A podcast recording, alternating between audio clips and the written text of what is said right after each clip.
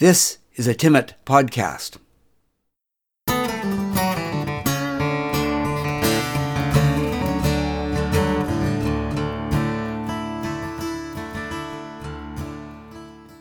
This podcast is part of the series On the Marge.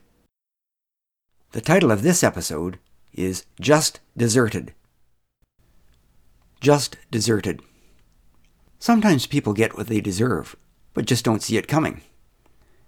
It's often quite obvious to everyone else, but occasionally, no one else sees it coming either. I sure didn't. Mark moved to Yukon from Toronto. He was an engineer and had landed a job with community services. He purchased a house, but needed a place to stay for a month until the deal closed. That's how he ended up staying at our Walnut Crescent bed and breakfast. Mark asked about things to see and do in Whitehorse.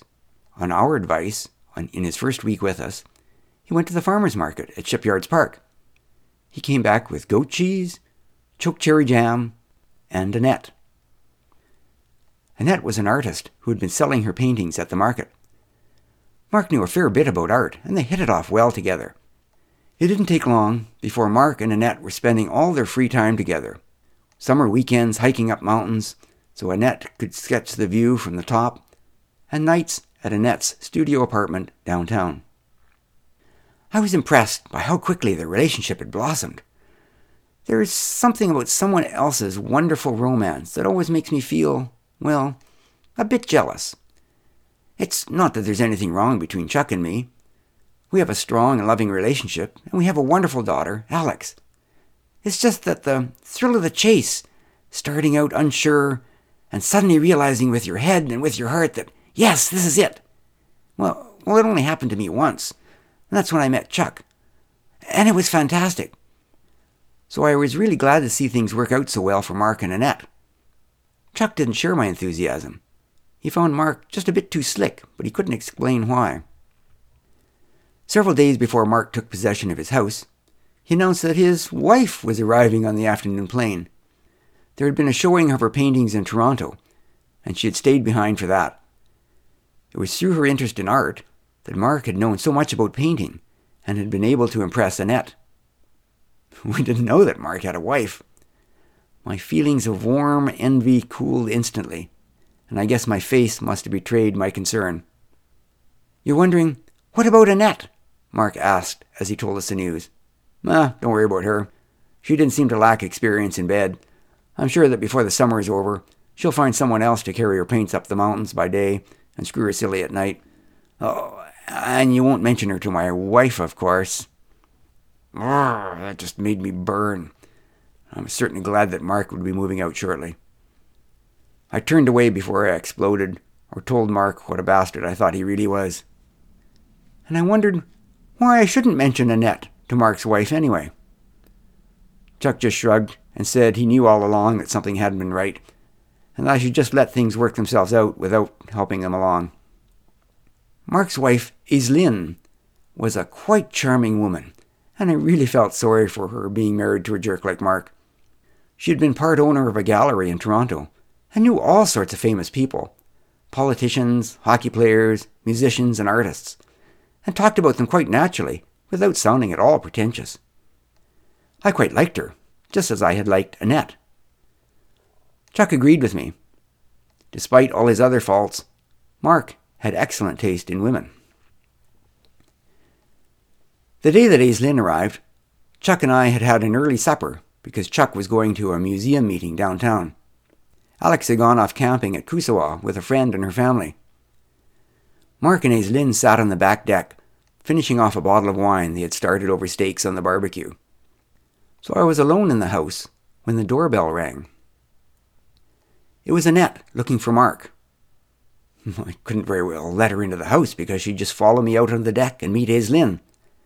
I cursed Mark under my breath for forcing me to be so impolite as I left Annette outside, saying that I would check to see if Mark was in. As I walked through the house toward the back deck, I had second thoughts. Maybe I should have let Annette in, just so she would find Mark and his wife together.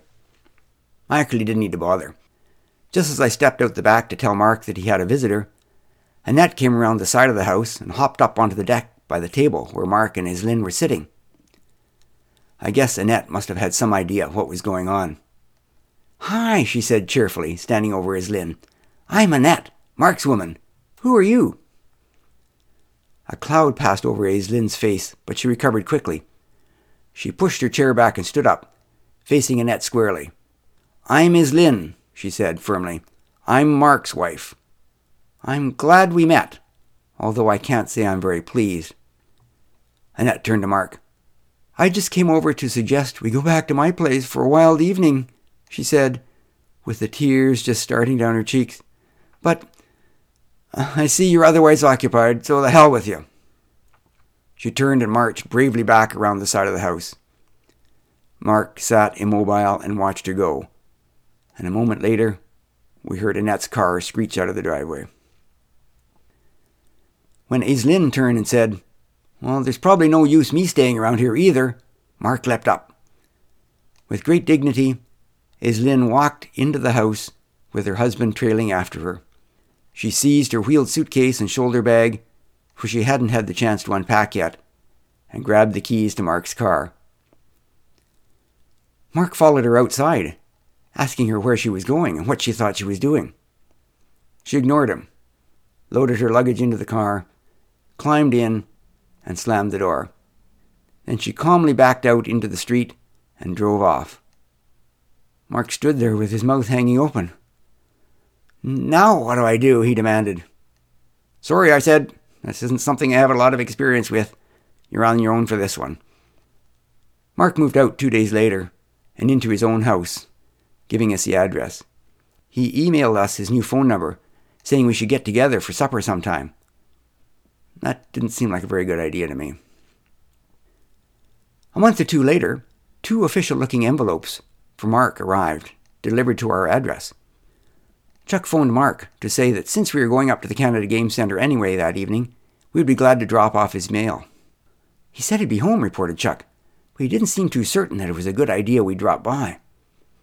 Tough, I said. It turned out that Mark's house was in what we called the Smurf Village, a condo development of cute little detached two story houses off Falcon. We found his house number, recognized his car outside, and rang the doorbell.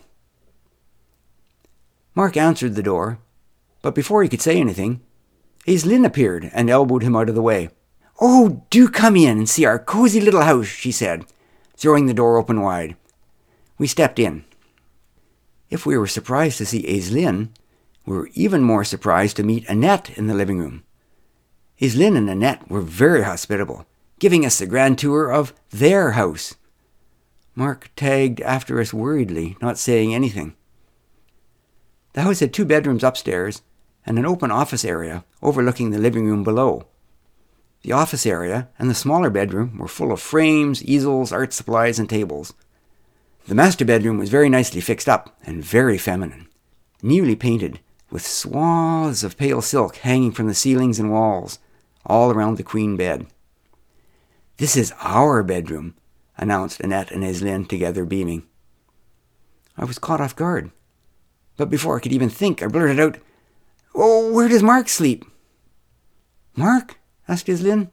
Oh, oh, he sleeps on the sofa downstairs. He is in the way sometimes, especially when we have our friends over.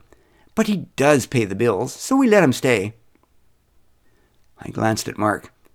He cringed and gave an unhappy frown.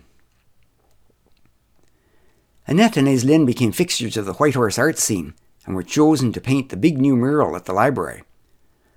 Chuck heard from someone in community services that Mark had lasted only a couple of months before moving back to Ontario. He hadn't kept in touch with anybody. Chuck tried emailing him, but the emails bounced. Things all work out in the end. Yes, some people get their just desserts, and some just get deserted. This has been a Timmit podcast in a series called On the Marge. The instrumental intro and exit are courtesy of Kate Weeks. If you would like more of these podcasts, check out the podcast website at timmit.ca slash podcasts. That's T I M M I T dot C A slash podcasts.